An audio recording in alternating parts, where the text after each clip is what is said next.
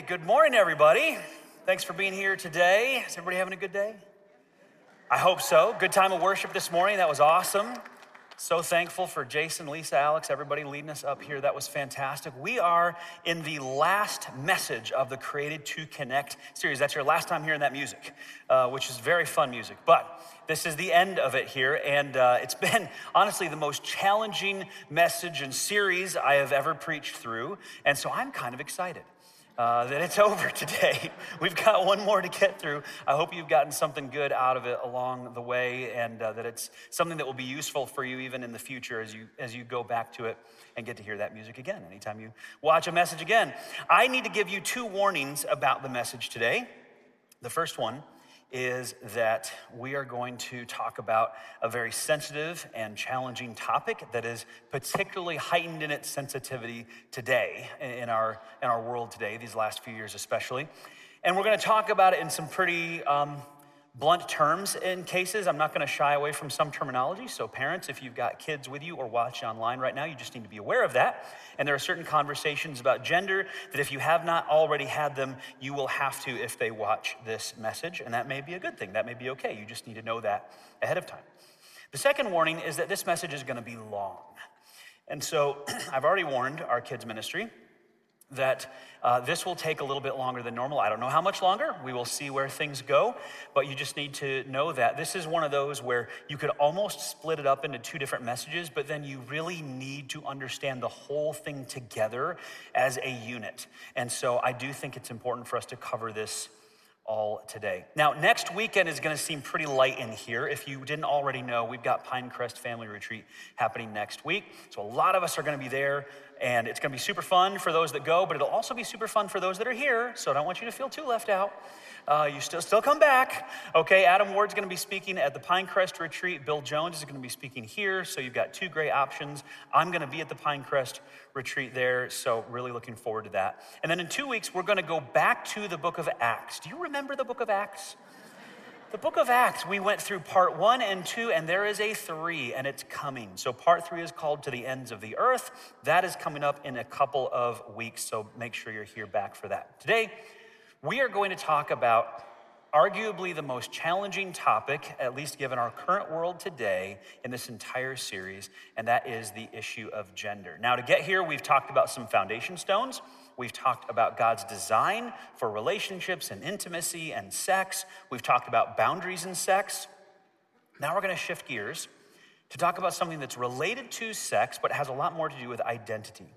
A few decades ago, our culture was gradually moving toward accepting the idea that same sex attraction was an aspect of identity, and so it should just be accepted and lived out and acted upon, regardless of what God has to say in His Word. And in the last decade, and especially in the last few years, transgenderism has become the new frontier for identity questions. And what I want us to do today is to try to understand what transgender means and is at a very high level, a brief overview, what the Bible has to say, what Christians should do to respond to transgender issues, think about transgender issues, respond to people who have questions about gender, and especially for people who have gender questions themselves and are wrestling with their gender identity, what principles might the Bible have that will help you to address what you are going through.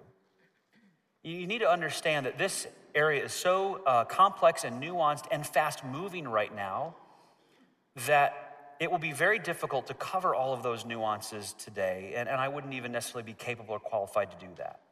What I want to do is give you a very basic overview of the core aspects of this issue and gender questions in general. And then I really want to focus on does the Bible have something to say about this that, that may apply, that we need to understand? And actually, I think what we're going to dive into are some aspects of the Bible that may not often be brought to bear on these questions, but I think are worth looking at. Before we get into it, we need to understand terms. I need to define my terms so that you know what I mean when I use a word or a phrase. And we're going to start off with the word words biological sex. Biological sex, that's male or female based on your chromosomes. Males are distinguished from females by a Y chromosome. Our sex, our biological sexes are a binary. You have two basic options, male or female. When we're born, they don't have to test our chromosomes to determine male or female because those chromosomes usually result in almost all cases in a clear genitalia.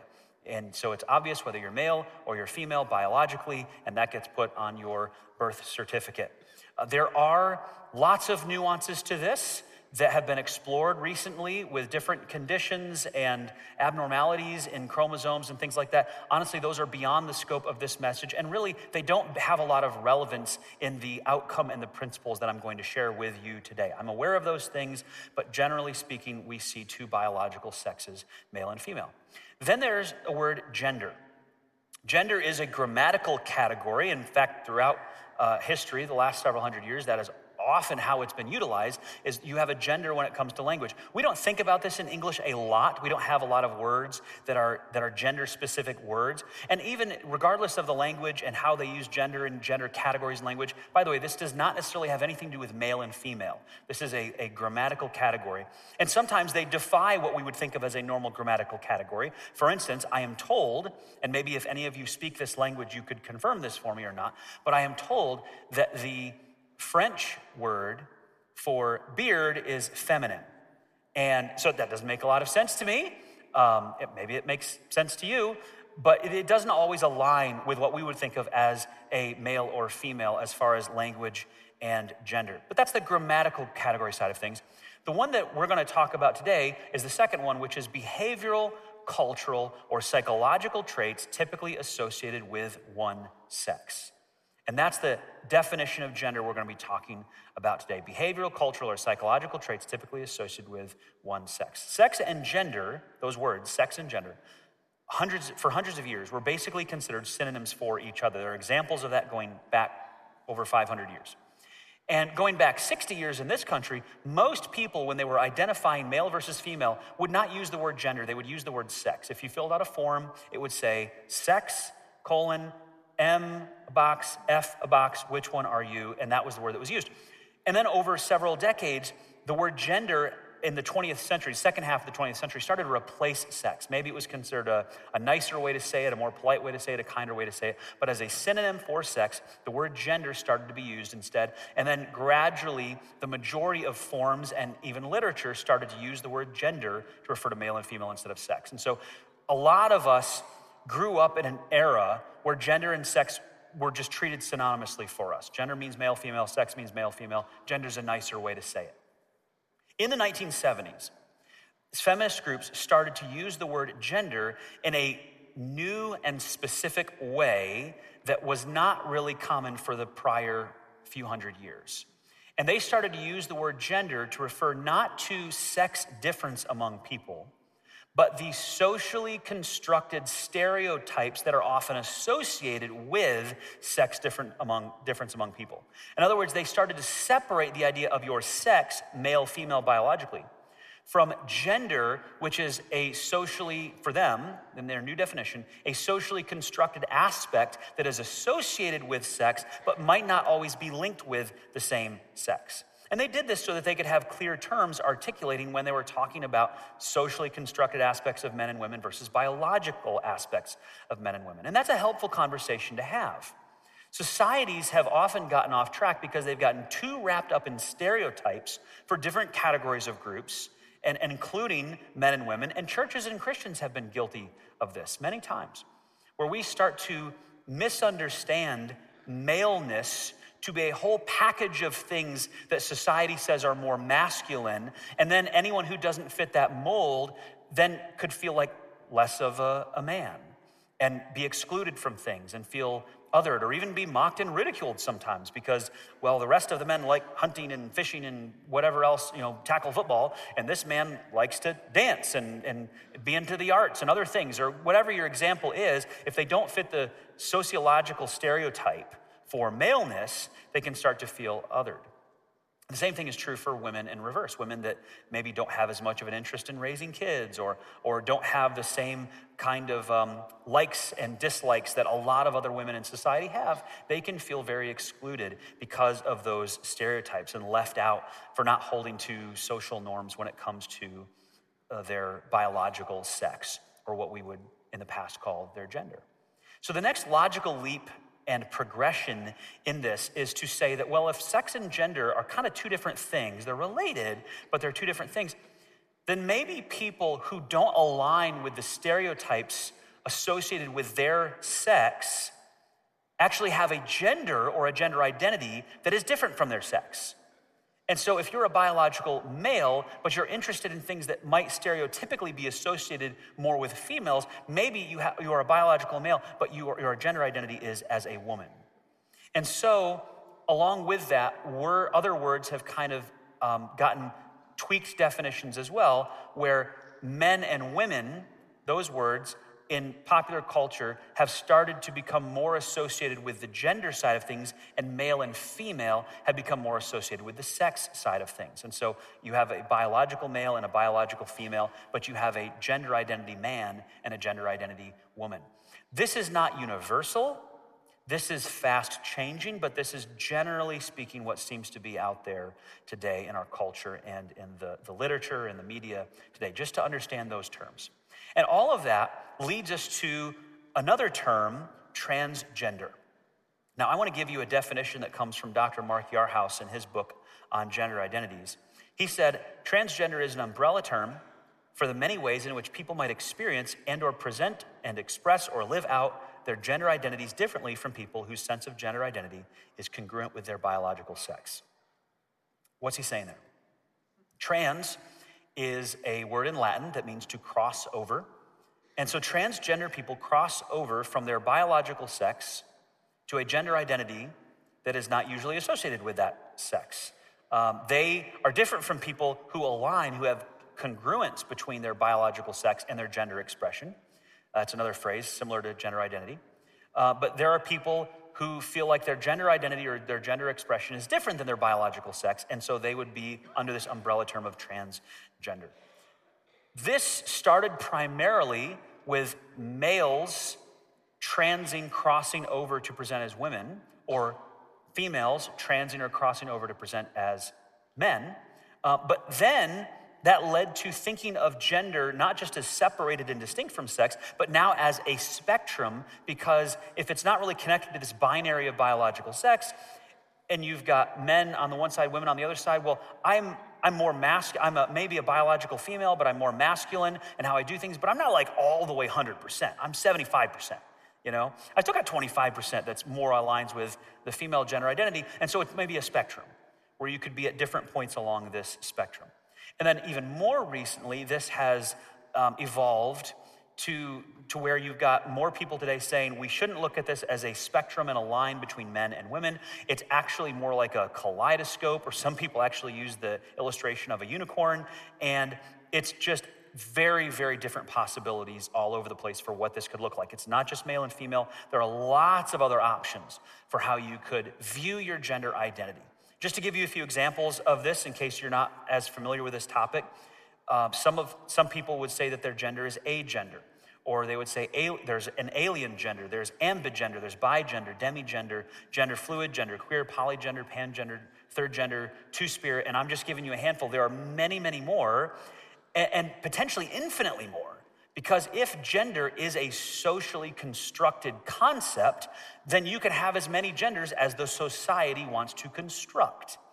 And so there are new uh, labels that people are adopting all the time, and sometimes they get merged together and, and they get written about in different papers and things like that. And this leads to a very important thing for all of us to understand, especially if you are someone who does not struggle with gender identity.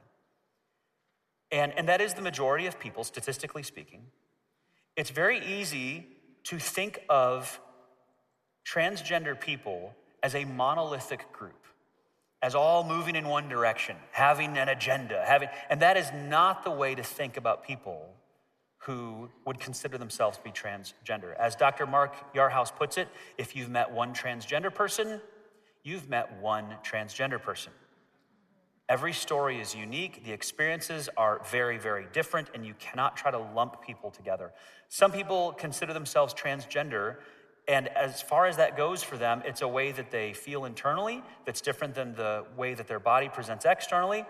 And that may just be um, something that they don't actually do much with, other than it's how they feel. For some people, they consider themselves transgender and they will wear often, maybe not always, clothing that more aligns with a different gender than their own. Some people feel that there is such an incongruence between their internal sense of gender and their external presentation of their biological body that they will actually go further and take medications or go through hormone therapy uh, or even have surgery to try to bring their body in line with their internal experience of gender. And that leads us to a phrase called gender dysphoria. Gender dysphoria, according to Dr. Yarhouse, refers to the distress associated with incongruence between one's biological sex and gender identity.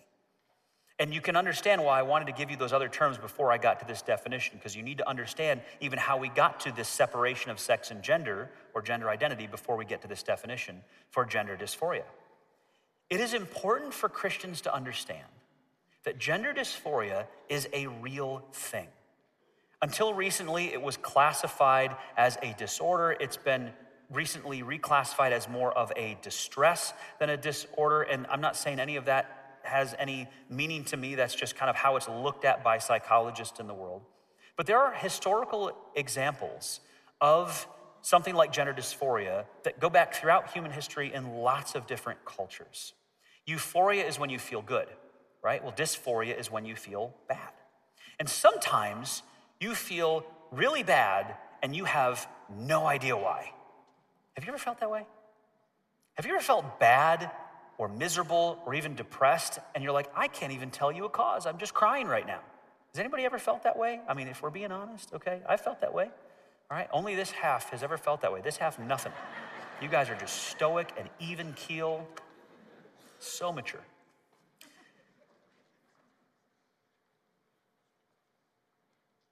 So, the real question for us is if we are feeling a dysphoria or a distress about how our gender expression and identity feels inside and what our biological body shows on the outside, how do we treat that? What do we do when our brain and our body don't line up? And really, a question for us to wrestle with today is do the world and the Bible offer different paths for people? Who are struggling with gender dysphoria. It's a real thing, but what do we do with that? Does the Bible have anything to say about this? Now, I've had many conversations with lots of different people on this topic. And a lot of the time, people will say, the Bible speaks about homosexuality, but it doesn't really say anything about transgenderism. And I don't think that's necessarily the case. I think there's actually a little bit more in there than we realize. We have to try to look at the biblical principles and see is there a way that this applies for those people? In particular, I'm thinking of Christians primarily who are struggling with their gender identity. Those are the ones I, I most want to help with this. I want people who are not Christians to come to Jesus Christ, first of all, as their Savior. And then I want to help those Christians wrestle with their gender dysphoria in a healthy biblical way. But primarily, I'm thinking of people who are Christians or hopefully will become Christians. And what do they do if they're looking at these foundation stones we talked about from God's word? What do they do with that feeling of gender incongruence between our modern definition of gender and our biological sex? Now, the popular approach in our world today is to say if you have gender dysphoria, it probably means you were born in the wrong body. And, so your body doesn't match your brain, and it's your body that's wrong. Your brain is right, your body is wrong. And if you can get your body to match your brain, then that will help to treat and alleviate or hopefully eradicate the dysphoria that you feel, the distress that you feel because of this incongruence that's just gnawing at you. And this approach to treating gender dysphoria went mainstream with universities first, and then hospitals and school systems and media organizations and even large financial companies getting on board with it and, and pushing that idea of that approach to treating gender dysphoria. You've got to get your body to match your brain, and if you will go through the steps to do that, then that's the best path for you. So, what does the Bible say? There is actually a passage, there's a few passages that speak to this issue, maybe even a little more than we realize. And they're ones that we haven't talked about a lot that I've seen in, in the Christian community on this topic. The first one I'm going to take you to is Deuteronomy chapter 22. Deuteronomy 22 5. It says, A woman must not put on men's clothing, and a man must not wear women's clothing. Anyone who does this is detestable in the sight of the Lord your God. Now, pause whatever thoughts are going through your mind right now, because we need to take a moment to unpack what this means and maybe what this doesn't mean. Some people have suggested that this command in the Old Testament was specifically for pagan ritual worship. And there's just virtually no evidence that that is actually what it's talking about here specifically, exclusively. Uh, if if that is what the law was meant to prohibit and only that, the language existed to communicate that, but it's not there in the text. It does not say anything about this being specific to pagan ritual worship. It gives it as a blanket command. It may have included this practice in pagan ritual worship, but the command itself is not written to be specifically for that. So I don't think that's a very good argument. But just like the passages we went through last week in Leviticus, we have to keep in mind that this is part of the Mosaic covenant, a covenant which you and I today, as followers of Jesus, if you are, are not under. We are under a new covenant, not the old covenant. But this law is very different in how it is written than almost all the other laws given in the Mosaic covenant, which is very interesting. But before I get into that, the first thing that this verse tells me is that the idea of cross dressing or wearing different clothes or one aspect of transgenderism was very much a thing back thousands of years ago. This is not just a modern phenomenon. This is something that has existed. There are examples of it in other cultures throughout history as well.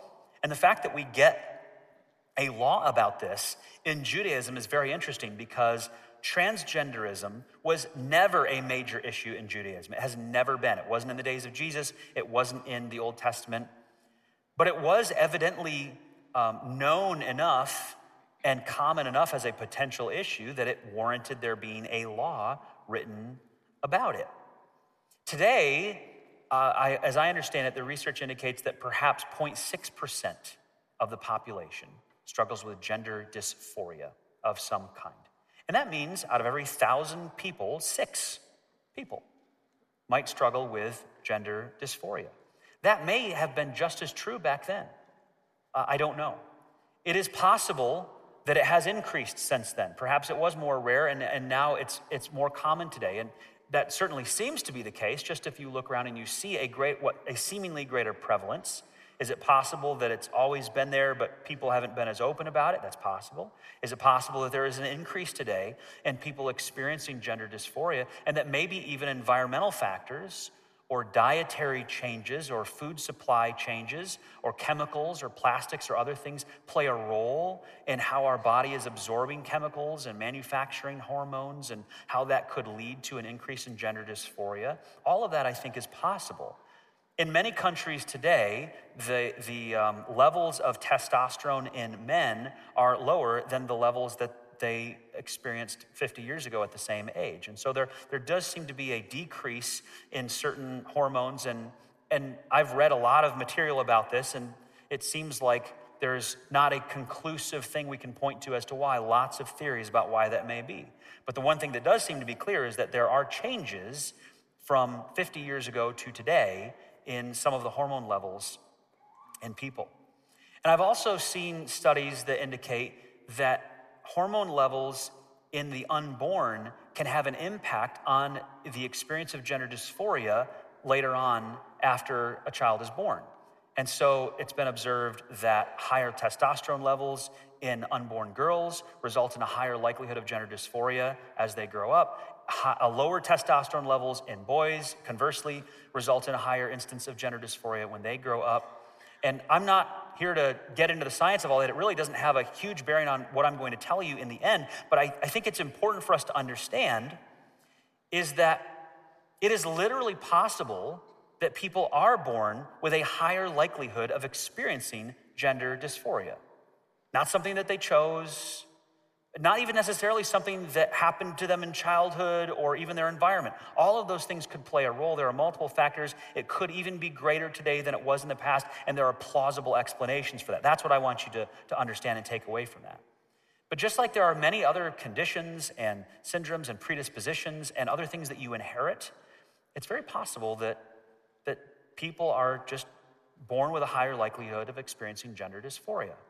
But what's so unique about this law in Deuteronomy here is that it's one of the few times that God tells us how he views this activity.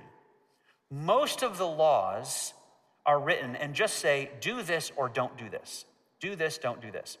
But this law is one of the few times where we're actually told what God thinks about people when they do this. It says it's detestable to him or it's disgusting to him. That seems harsh. Why might that be? I have a three year old daughter. Her name is Ari, and she loves to play with kinetic sand.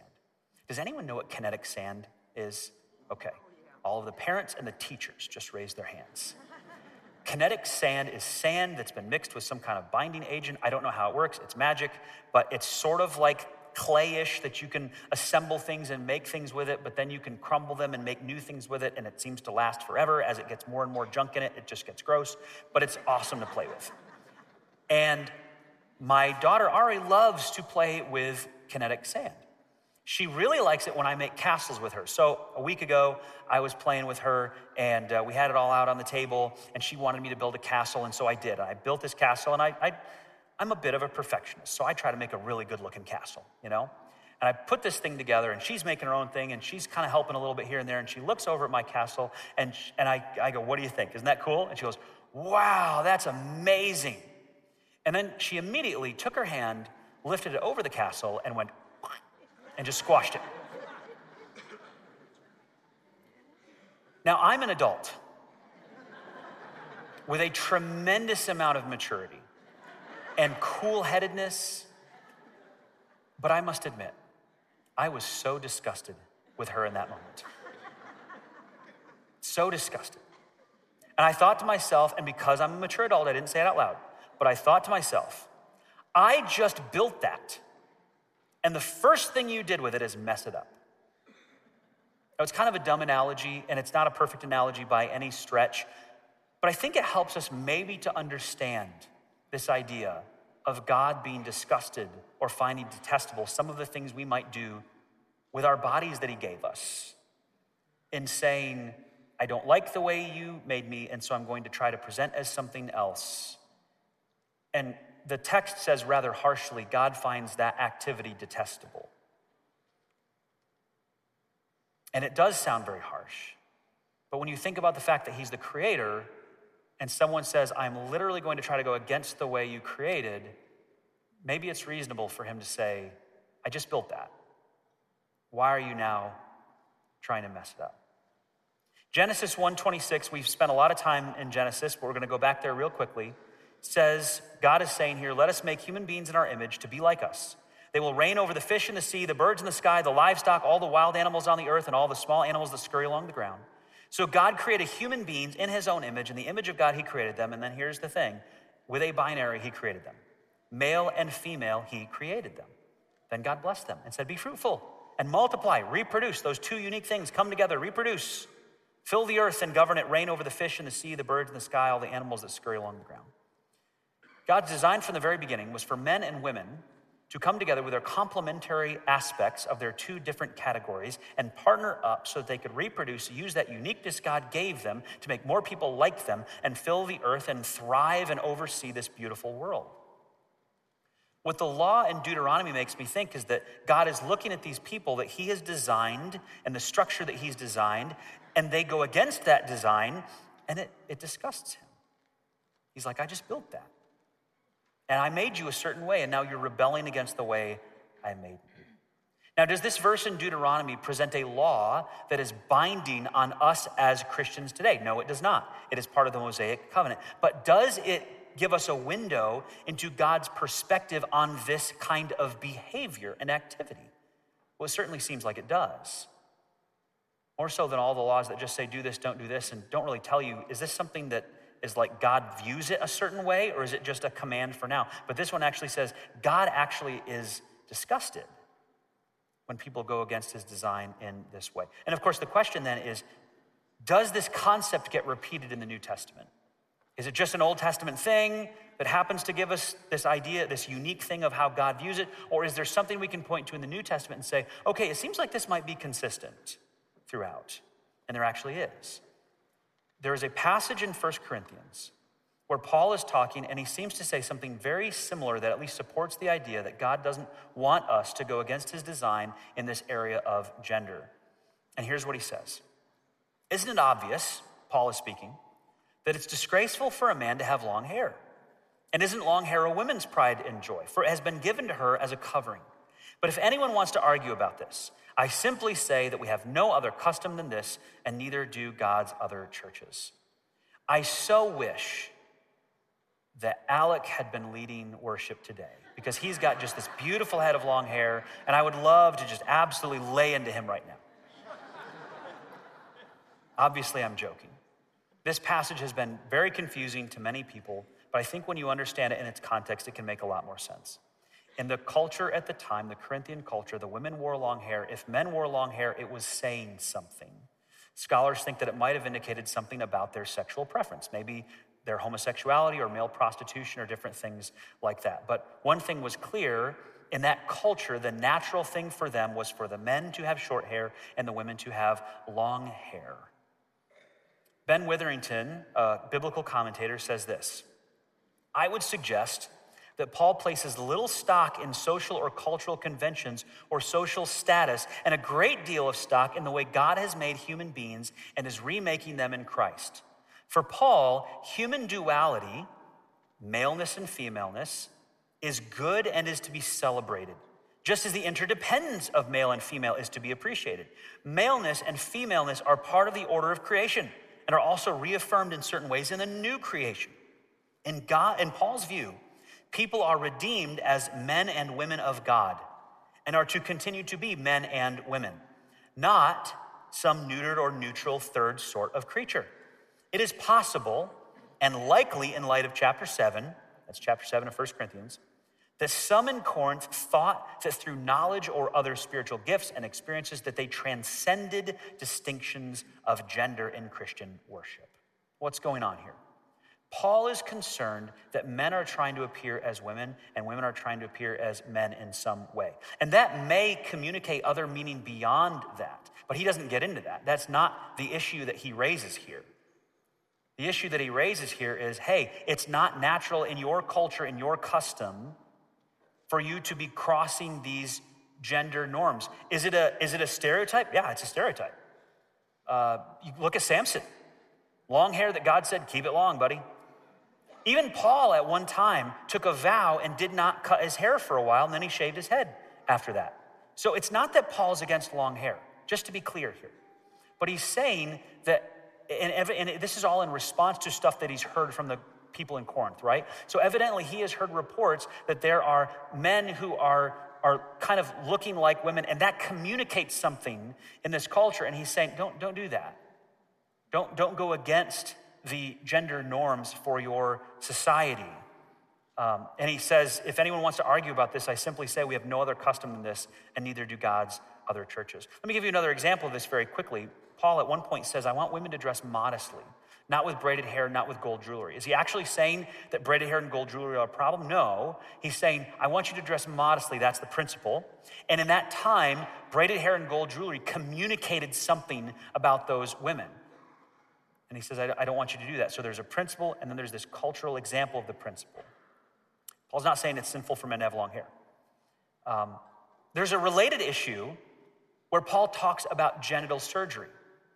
And he says in 1 Corinthians 7, and this is that chapter that the commentator was referencing each of you should continue to live in whatever situation the Lord has placed you and remain as you were when God first called you. This is my rule for all the churches. And he goes on to talk about how this is specifically about circumcision. This is about genital surgery. This is this is there are some people who have trusted Christ and they were never circumcised and now they're wondering maybe I should get circumcised. And Paul says, no, stay in the condition you were when God called you and how the Lord placed you. And there are other people who got circumcised because they were Jewish and they come to Christ and they realize, shoot, I didn't need to do that. And then for some reason, and I don't know the background on all of this, but evidently there was a thing where it was like, hey, we can kind of do something to reverse that. And I, I know today there's a thing about that. I didn't realize there was back then. And he says, don't, don't change. Don't surgically alter the way you are. That's not what's important right now. So then he says in verse 20, yes, each of you should remain as you were when God called you. So there's a principle here of not trying to alter your body, not focusing on that, but remaining content with where you are with what you have. So, to, to, sum this up, in the Old Testament, we saw a command about not trying to present as a different gender than God gave you with regard to clothing. In the New Testament, we saw the same basic principle with regard to hairstyles, as well as this thing about not having surgery to alter your body is different from how the Lord placed you and when He called you.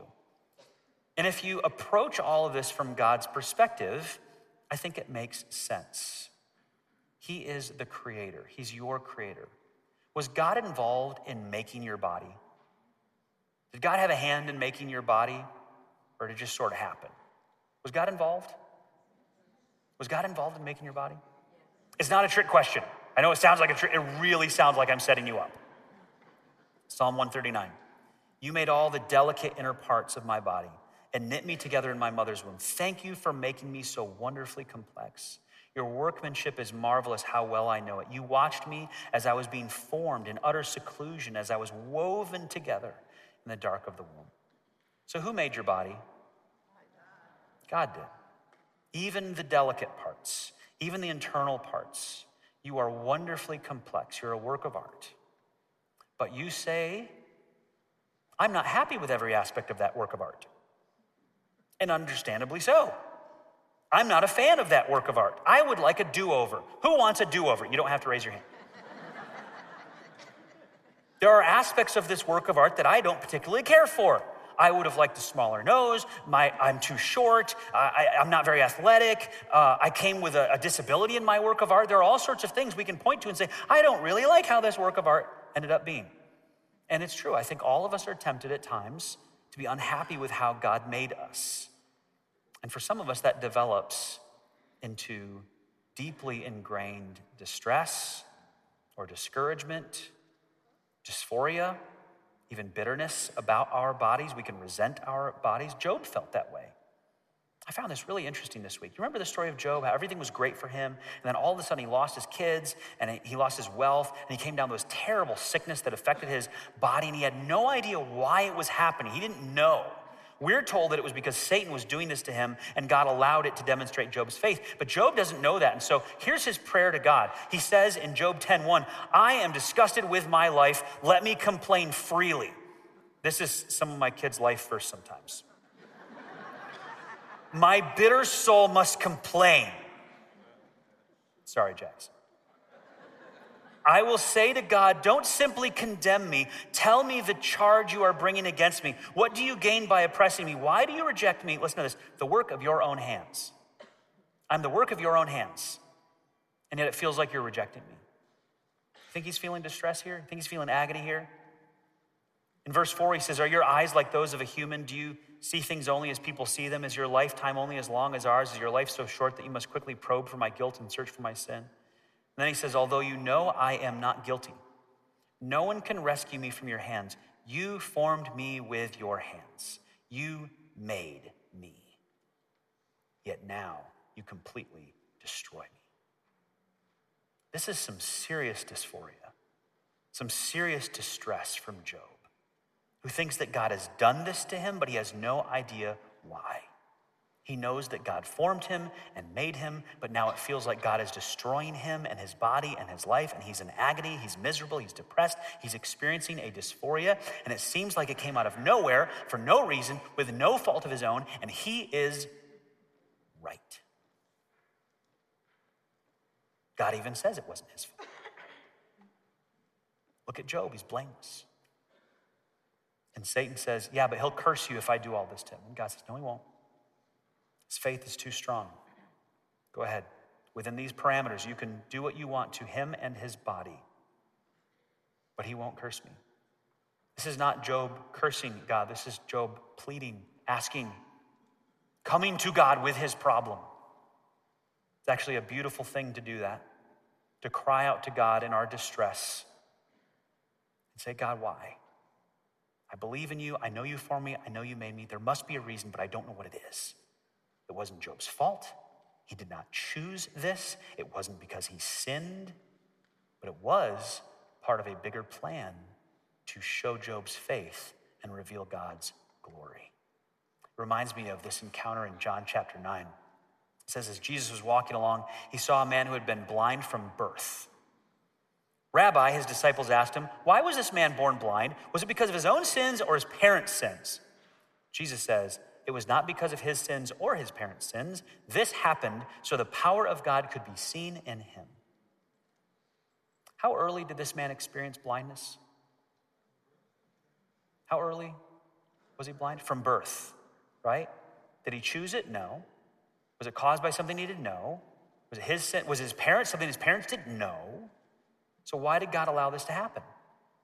So that the power of God could be seen in him. And then you know what happened in the story? Jesus healed him. This man becomes a witness for Jesus to the whole community. He goes into the religious leaders and they're questioning him on this. And he shares his story and testifies about Jesus there. They bring his parents in. His parents say, Yep, he really was born blind. And now he can see. And we don't understand all of that. And the guy says, It's Jesus that did it. And do you know what the religious leaders did with this man? They mocked him because he was born blind. They ridiculed him because of a condition that he didn't even have anymore, that he did not choose, that he was born with. And Jesus said this was allowed because it's part of God's plan, so that the power of God could be seen in him.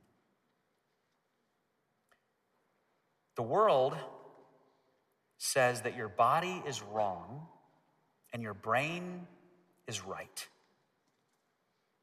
The Bible says that God made you the way you are for a reason. Your body may be right, and your brain may need some updating. Paul actually talks about this in Romans chapter 12. He says, And so, dear brothers and sisters, I plead with you to give your bodies to God because of all he has done for you. Let them be a living and holy sacrifice, the kind he will find acceptable. This is truly the way to worship him. And he says, don't copy the behavior and customs of this world. And that could be written right for today. Don't copy the behavior and customs of this world, but let God transform you into a new person by changing your body? No, by changing your brain, by changing the way you think. Then you will learn to know God's will for you, which is good and pleasing and perfect. Your body came from God. It was designed by God, intricately formed by God. Even its flaws are allowed by God for specific purposes. And Paul pleads with Christians here, you and I, to offer our bodies as living and holy sacrifices to God. He says doing this is actually an act of worship toward God. Don't copy the behavior customs of this world. Let God transform you into a new person by changing your brain the way you think.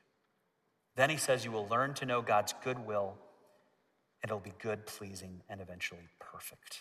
The world says your brain is right, your body is wrong. God says, I made your body, your brain may need some new thinking. So, what do you do? If you're a follower of Jesus and you are wrestling with gender identity and gender expression, gender dysphoria, what do you do with that? Can I give you a few suggestions that lead to much more? But just very quickly here. For Christians struggling with gender, the first thing I would recommend you do is you pray. Think about Job's prayer. It was raw, it was real. And I know the studies show most transgender people pray and ask God to take it away. I get that. But you need to start with prayer. Don't end there, but start with prayer. And then read some of the transgender information that's on our website at created to connect, at efree.org slash created to connect. And there are books and resources there that you can read that will, will give you some thoughts about this that go way beyond what I can share here today. In particular, there's a book called Embodied that I think does an excellent job of uh, handling this subject. Talk with a Christian counselor, and I would emphasize a Christian counselor. if they're not Christian and they don't start from a biblical worldview, and not all Christian counselors are, are, are good either, but if they don't at least start from a biblical worldview, you, your outcome is not going to align with God's word. They're going to steer you in a different direction. Then share your struggle with your small group for prayer, for support. God designed us to be for each other, to be with each other, not to shame, not to judge. We're all born with different aspects of our work of art that we're not necessarily thrilled with, and that we have to learn through faith and growing our walk with God to be content with and to turn over to Him as a living and holy sacrifice. But we're here for each other, to support each other through it all. And then don't follow the world's approach. There's a reason why so many people are now seeking to reverse operations that they've had in the past to try to align or alleviate the distress they experience from gender dysphoria. Trying to get those things reversed and changed. There are so many people, I've seen story after story after story. And I'm not saying to everybody, but many stories of people in tears using words like, it was a scam, and I was led astray, and I was walked right into it, and now I regret it, and now I have lifelong complications from it. I would just challenge you do not blindly follow what the world says about how to handle your gender dysphoria. There's a reason why many countries in Europe right now are putting the brakes on operations for young people and treating minors with what they call gender affirming care, which is affirming their gender identity that they feel inside as opposed to their biological sex. Even though those, some of those same countries were the first ones to adopt this, they're seeing, and this is, has nothing to do with the Bible. This is just, they are seeing the, the harm this can cause. Instead of following the behavior and customs of the world, recognize that your body was made by God and treat it as a living sacrifice to Him. Get the treatment and support that you, support that you need to help your brain be okay with your body the way God made it. Know that all of our bodies are messed up in different ways. But one day, God will give us new bodies. And that is a great thing. Romans 8 says, And we believers also groan, even though we have the Holy Spirit within us as a foretaste of future glory, for we long for our bodies to be released from sin and suffering. Paul says our bodies are messed up in different ways on this earth. And Paul had this thing called his thorn in the flesh. There was something about his body that he didn't like. His body was messed up too. But then he says, We too wait with eager hope for the day when God will give us our full rights as his adopted children, including the new bodies he has promised us. You know, there's a reason we're promised new bodies. It's because our bodies are not perfect right now. I know you already know that. Maybe you struggle with a disability or a psychiatric disorder or body dysmorphia or gender dysphoria or body integrity identity disorder or a chronic illness, whatever it is, the good news is that God says these are temporary conditions and He has a new body on order for you. You just have to wait till it's ready and available. And more than that, these struggles that we face are opportunities for God's power to be shown as we demonstrate faithfulness in the middle of our distress. Now, let me say a few things to specific people who may be in the room or watching online right now. For young people in particular, you need to know that most kids who experience gender dysphoria grow out of it as they move into adulthood. And so, don't think that just because you experience gender dysphoria right now, that you always will. Actually, chances are very good that you won't in the future. And if you are one of the few that does, the solution is not to fight God's design and follow your mind, it is to seek God's will and let Him work on your mind. So be careful not to follow the behavior and customs of the world on this. For parents, let me say something to you briefly, because this is so important.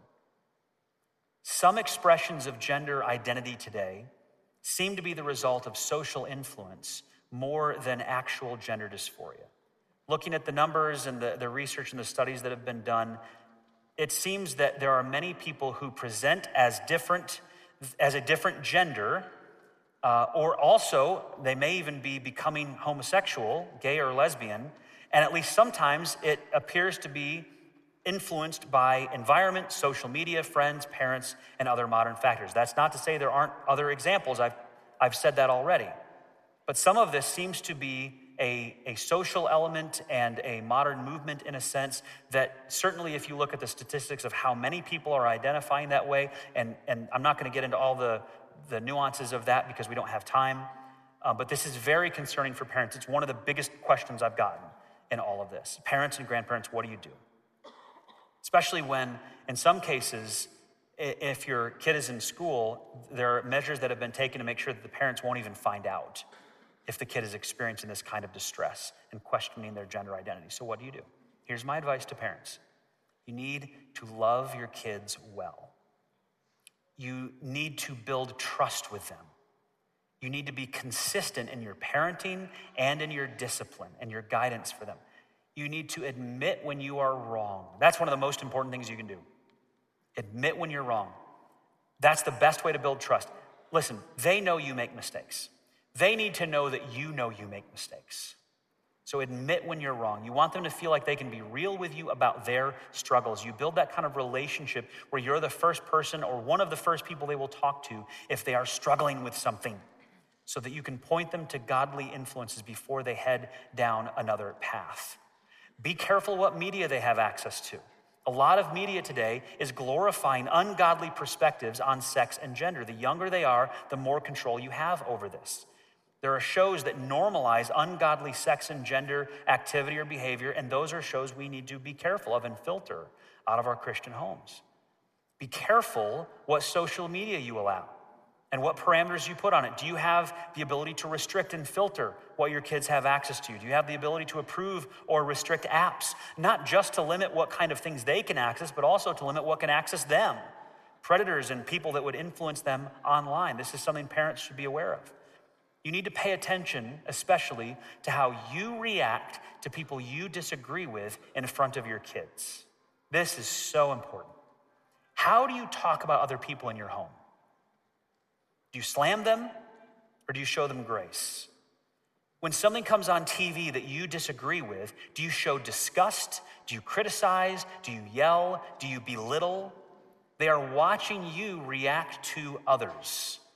And if they are struggling with something and they think that you will belittle them, they won't tell you about it until it's too late for you to help them or point them in a godly direction.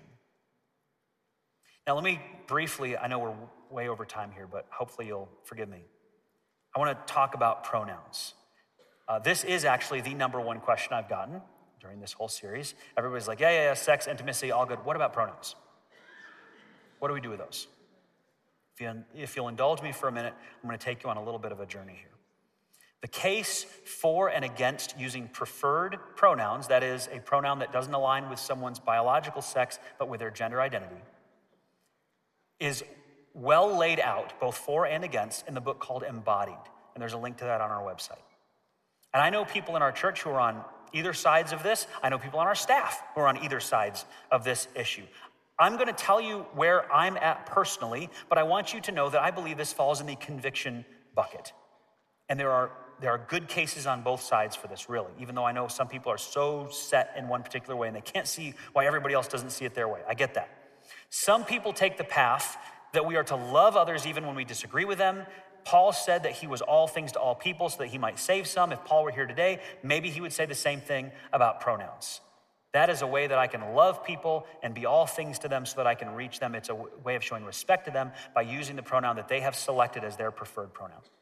Others take a different path, but also from biblical principles. If the gender and sex divide goes against God's original design, and if God really made us male and female, and to try to go against that is contrary to his will for us, as both the Old and, Testament, the Old and New Testament seem to indicate, then to use preferred pronouns is to lie by referring to a male as a woman, or vice versa.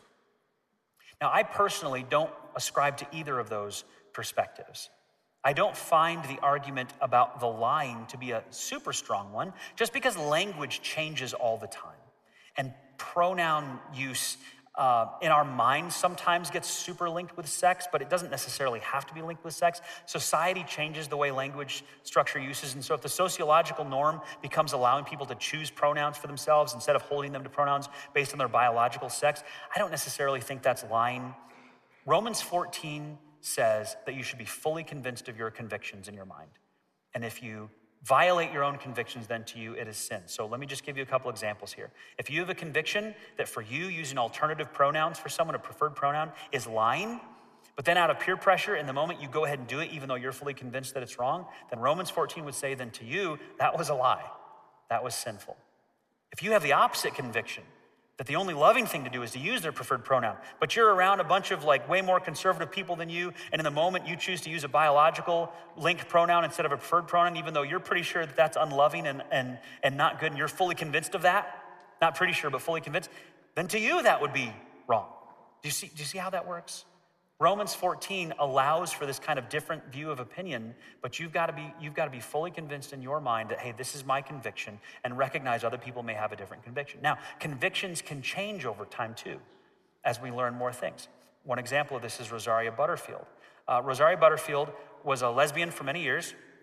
And then she trusted Christ because some Christians were super loving with her, and she, she uh, accepted Jesus and she became a Christian. She left her lesbian lifestyle. She actually ended up getting married to a man and having a, a relationship with him. I think he's even a pastor, I think. And I don't agree with everything Rosaria Butterfield says, but it was very interesting how, for many years as a Christian, she said Christians use preferred pronouns because it's the loving thing to do. It's what's going to reach people for Christ. And just this year, she has come out and said, I was completely wrong about that. I now have a totally different conviction. I don't think you should use preferred pronouns. I actually don't think it's loving. And she points to a bunch of examples of trans people who have since said, actually, it was people who wouldn't use preferred pronouns with me that helped me to realize that I need to reconsider the way I'm going in my life right now. And that's her view, and she's fully convinced of that, and so that is her conviction. I know all of that can kind of be confusing um, and, and, it probably doesn't make it easier that there are other pronouns at play too, like ze and zer and they and them, and there are lots of other ones that have made the rounds on TikTok. I don't know if you've seen those. Really, I would say in the end, this is a matter of personal conviction on whether or not you should use preferred pronouns. It may be situational, it's something you need to pray about and ask God for wisdom about. Both sides can make their case from biblical principles, both should be fully convinced according to Romans 14. Here's where I stand. This is just my conviction. You don't have to agree with anything I'm about to say. And it has less to do with lying and more to do with affirming.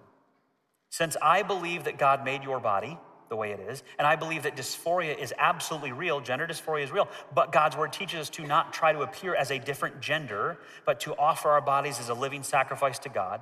I don't feel right doing something that affirms what I believe is ultimately a harmful lifestyle for you. If someone, as an example, came to me with body dysmorphia in the form of anorexia and said, I now want you to use language when you're referring to me or talking about me or to me that affirms my anorexia, I want you to refer to my weight when you talk about me, I would say, I'm sorry, I can't do that. Because I actually don't think your anorexia is, is helpful or healthy for you. And you may be totally fine with it, but I cannot affirm that for you. If someone came to me with body integrity identity disorder, which is the belief that one of your limbs isn't actually a part of your body and should be surgically removed, that's a real thing if you've never heard of that, and said, I want you to start using language to affirm my body integrity identity disorder, because if you don't, that's disrespectful to me. I want you to respect that view that I have about my own body and this limb. I would say, I'm sorry, I can't do that. I'm not gonna try to intentionally insult you. I'm not gonna try to use language that's gonna offend you but I'm not going to become a part of this view that you have that I actually think is not helpful for you. And, and I believe that's the most loving thing that I can do. So, in that case, when someone comes to me and says, I want you to use these preferred pronouns, my answer to that is, I am not able to do that because I don't think this is what's best for you, and I can't affirm that. Does that mean I'm going to then use biological pronouns that you find offensive? No.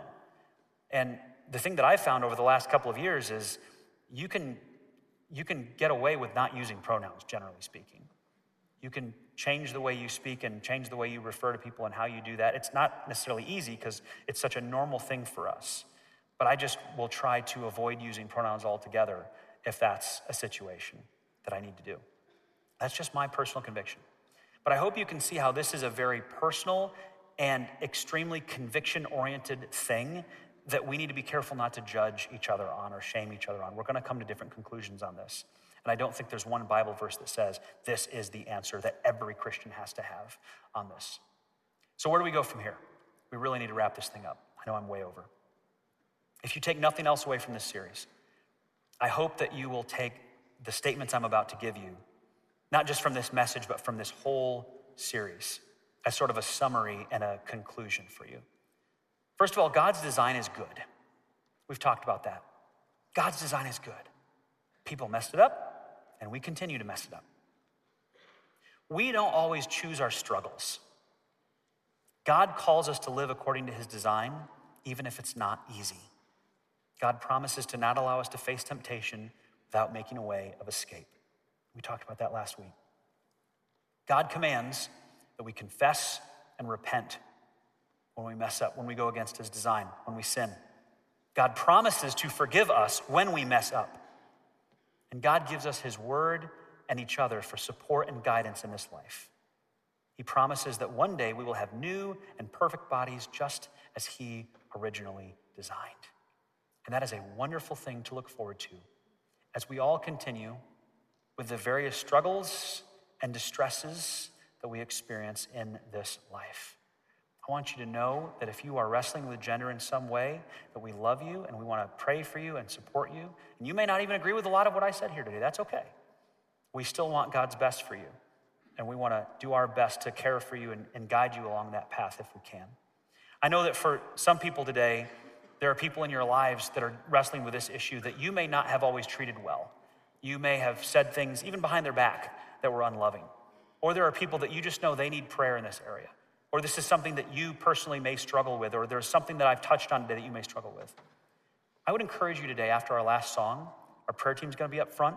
Come forward and have somebody pray with you, even if it's just for 30 seconds. Just let the body of Christ be the body of Christ and support each other and lift each other up before God today with whatever it is that we are wrestling with or whoever it is that we want prayer for. God cares about you, God loves you.